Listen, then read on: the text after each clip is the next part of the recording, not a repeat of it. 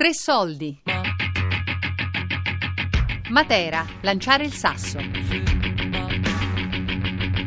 Di Daria Corrias e Jonathan Zenti. Queste case dei sassi sono fatte dai secoli secoli indietro e noi siamo rimasti sempre giù nel sasso. Le stanze non ce ne sono perché lì dormono mule, dormono cavallo, dormiamo noi e dormiamo tutti insieme. Perché non c'è possibilità, le stanze una sola è non ci sono molte come nei palazzi. Quindi se a voi vi si dà la possibilità, per esempio, di avere una casa al piano, voi ci andate ad abitare? Perfettamente.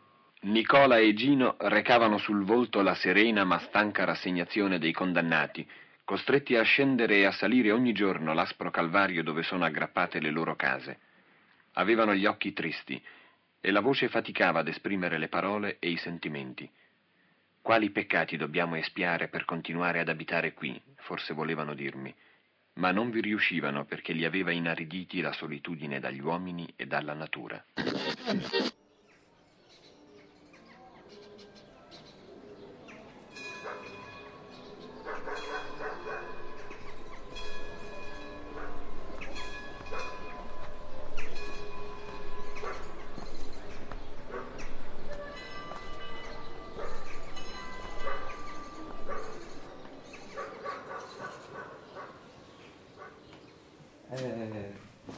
Praticamente qui è un'antica abitazione dove eh, viveva la famiglia Valentino, 14 persone. Dunque, man mano che facevano i figli, scavavano.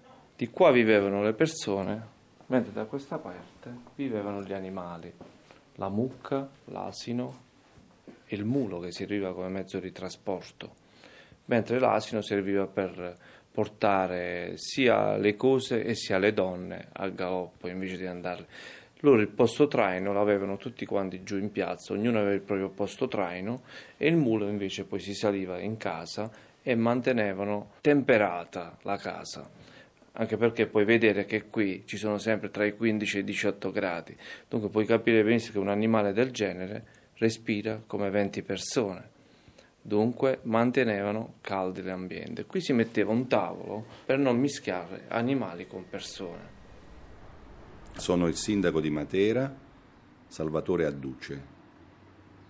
Nel, nel 2009, intorno al 2009, quando un gruppo di giovani professionisti materani ha lanciato quest'idea di candidare la città di Matera a diventare capitale europea della cultura per il 2019, addirittura oltre dieci anni prima della scadenza. Sembrava quasi che una città meridionale, una città del profondo sud, noi siamo il malleolo diciamo, della, dello stivale, potesse puntare ad un obiettivo così ambizioso. Allora, due cose fondamentali, voglio dire, due parole, partecipazione e dimensione europea. Non si può fare questo percorso che abbiamo immaginato noi e che abbiamo progettato senza i cittadini. C'è una necessità di far scendere in campo, come diceva Rocco Scotellaro, grande poeta, sindaco Rocco Scotellaro. Dobbiamo entrare in campo con le nostre facce. I cittadini si devono far carico del proprio territorio, della propria città. Questa è una sfida di capitale europeo della cultura. Non è possibile pensare, come è accaduto per troppi anni, che si aspetti che qualcuno ti faccia un grazioso omaggio. Il secondo punto, la seconda parola chiave è dimensione europea. Noi siamo in, nella fase più difficile per l'Unione Europea. Proprio in questo momento noi lanciamo la sfida di diventare allo stesso tempo molto più forti nella nostra identità, ma molto più europei nel nostro profilo, che è diciamo la strada che ci hanno indicato anche i nostri antenati, quando con il manifesto di Ventotene e successivamente con i trattati di Roma eh, istituendo l'Unione Europea, si è voluti lanciare in qualche modo il cuore, come si dice, no, oltre l'ostacolo. Sembrava anche quella una cosa da visionari, ma d'altra parte, se non si è visionari, non si ha una visione. E senza una visione si rischia di camminare a tentoni, senza la luce. E dunque si viveva in questo modo. Qui invece si salta dentro e si pigia l'uva con i piedi. Dunque è una cantina per pestare l'uva. Da questo buco fuoriesce il mosto che poi si va a portare giù in cantina. Uh, come puoi vedere questa croce è originale ed era di buon auspicio per l'annata del vino che andasse bene, no?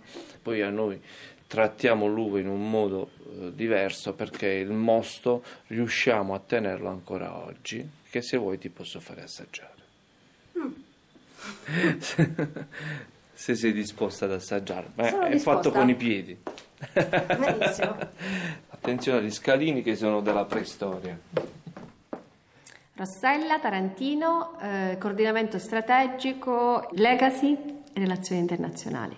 Ero in Regione Basilicata, lavoravo per la Regione Basilicata, è stato proposto la- al Presidente della Regione eh, questo progetto di Matera 2019 che veniva fuori da un'idea di, di alcuni cittadini materani che si erano poi uniti in un'associazione.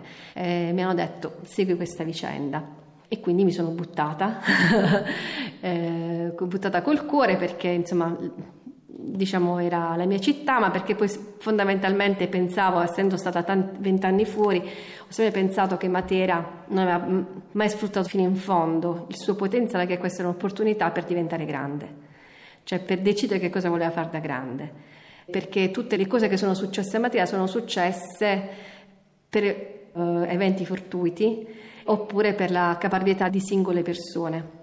Quindi ci voleva invece un progetto in cui la città eh, diventava consapevole del fatto che Matera poteva diventare grande, poteva ver- veramente diventare una città della la capitale europea della cultura, una città in- che investiva nella, nella cultura. Faccio un'intervista a noi, e questo non vuol parlare. vedi, vedi. Io Perché fo- rivolgi a me? Perché tu sei Perché non parli tu? L- la cosa che hanno detto che dobbiamo mettere nei balconi i fiori, ma se non che i balconi io abito al secondo piano e quindi devo comprare i fiori, li devo mettere, ma non si vedono perché ci sono i pini attorno al palazzo. Questo turismo che all'improvviso ci siamo trovati addosso, tutta questa, questa gente non veniva a Matera. Poi si sono accorti che Matera è più- una delle più antiche città del mondo. E naturalmente le- è diventata qualcuno, la gente ha visto la propaganda, che Matera è una bella città e poi è veramente bella, perché se stiamo noi qua siamo belli. Disgraziato, pure tu fai le domande difficili. Ma c'è il voto qua, è alto il voto. Eh, tu facendo questa cosa. E quando staremo in, colleg- in collegamento? Paolo Verri, direttore Matera 2019. Eh, le capitali europee della cultura si sono evolute da un momento molto così in- involontario in cui c'era qualcuno che selezionava una città perché eh, sembrava la città giusta quell'anno per rappresentare quello Stato in quel contesto.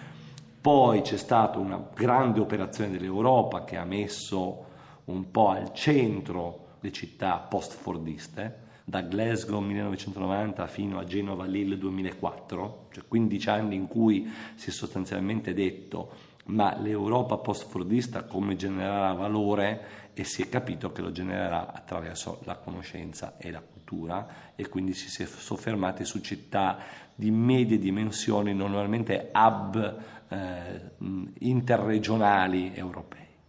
Poi c'è una storia recente che è quella delle capitali europee della cultura che stanno ai bordi dell'Europa per rendere l'Europa più inclusiva rispetto a queste città, anche perché queste città nella media dell'Europa sono le città più numerose e quindi abbiamo cominciato un po' a riflettere qual era il valore aggiunto che una città come Matera poteva dare all'Europa e quale storia può raccontare che può essere utile al futuro dell'Europa. Sono Bas Ernst e sono addetto culturale dell'ambasciata dei Paesi Bassi a Roma. Noi come ambasciata stiamo seguendo le, can- le varie candidature qui in, in Italia, quindi sin dall'inizio quando c'erano ancora più di 20 candidati. Abbiamo contattato molte delle, delle città perché noi crediamo che molti progetti culturali, molta cultura si fa a livello locale e sono le città che partecipano in questo processo sono quelli che hanno una visione strategica, sanno che la cultura può fare la differenza per il loro territorio. Anche noi crediamo questo per l'Olanda, la cultura, le industrie culturali e creative sono uno dei nostri settori prioritari, non l'unico, ma comunque un, un settore che crea più posti di lavoro con, eh, in confronto ad altri settori. Quindi con le città in Italia che credono la stessa cosa vorremmo lavorare. Adesso sono sei le città in, in gara, abbiamo un, un accordo con, in specifico con, con, Matera e si lavora bene con, con, loro. Una cosa che mi ha sorpreso è che c'è anche molto scambio fra le città in gara, sono naturalmente concorrenti, ma nello stesso tempo si parlano, si incontrano, ci sono attività insieme e questo secondo me in confronto ad altri processi che vedo in Italia questo è, è, positivo, quindi si può fare, si può essere un competitor, un concorrente, ma nello stesso momento su alcune cose si possono anche scambiare delle info e magari la, la speranza naturalmente quando una volta è fatta la, la, scelta della città vincente che questa rete rimane e che anche nelle altre città, perché cinque andranno a perdere, eh, che anche lì si, si, può continuare a fare una programmazione eh, culturale. Devo dire che noi, come suppongo Matera non lavora solo con l'Olanda, è giusto che sia così, noi lavoriamo anche con le altre città, però Matera fa molto, hanno incominciato presto e questo si vede nel, nel percorso che stanno facendo. Non è che, meno male che l'UNESCO ci ha, ci ha dato un poco di, di notorietà, se no eh, andavamo come quando abitavamo noi, non c'era niente all'interno dei sassi quando ci abitavamo abitavamo, poi siamo stati sloggiati da, dai sassi, dove qualcuno ha avuto la moneta, i soldi per lasciare la casa e, e prendersi l'intendenza di finanza è diventata proprietà all'epoca. Questo perché io stavo all'Enel e sapevo tutte queste cose qua, dove ho dovuto togliere tutti i contatori di tutte le abitazioni quando sono uscito da, da giù ai sassi e, e, certe case piccoline sono rimaste proprietarie, dove tutti gli avvocati, architetti, dottori, sapendo una cosa dell'UNESCO, sapendo che arrivavano i soldi dal, per i sassi che dovevano rimodernarli, e si sono appropriati di queste case sopraelevate in tufo. Devi chiedere a chi che ha studiato, noi, dalla, noi veniamo dalla terra a terra, noi, non è che vi posso spiegare noi, ciò che abbiamo appreso su tutti gli anni che benedetto Dio come ci troviamo. Ma voi state interrogando un analfabeto. Analfabeto, bravo. Eh, scusi. Ma io non ci vado da nessuna no. parte dove loro fanno queste riunioni, queste convegni, questa là, alla Palazzo Lanfranco oppure a Casa Cava che fanno... No, noi, noi la sera siamo marito e moglie, alle sette e mezza stiamo a casa, non ci interessa. Figli laureati e non tengono lavoro, 110 lode all'economia e commercio, col bacio accademico. Qui non ho raccomandazioni per poterla fare qualche cosa, lì è, arriva secondo, terzo, quarto, quinto, se sono quattro arrivo quinto, se sono tre arrivo quarto. Se volevi sapere di materia sotterranea, tutte queste cose, queste io so benissimo tutte queste cose qua. Ma della cultura non me ne frega proprio niente. L'uomo ha messo piede da queste parti, si calcola tra il paleolitico e il neolitico 8-10 mila anni fa e una volta che ha messo piede non si è più mosso. C'è una ragione anche in questo, trova condizioni particolarmente eh, interessanti eh, per poterci rimanere. Ci sono elementi importantissime, a cominciare da quello che è un sito allo stesso tempo archeologico ma vivo, nella città dei Sassi e anche nell'altopiano murgico. Si vive, non è un luogo finto e non è neanche un luogo, diciamo, abbandonato e quindi in qualche modo musearizzato. Ecco perché noi siamo convinti che la città possa parlare all'intera umanità.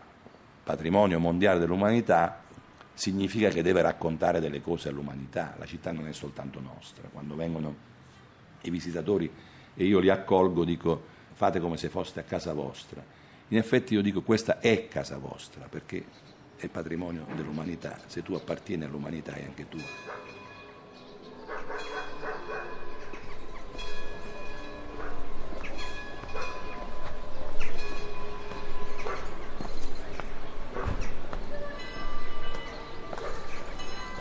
Matera, lanciare il sasso. Di Daria Corrias e Jonathan Zenti. A cura di Fabiana Carobolante, Elisabetta Parisi e Lorenzo Pavolini.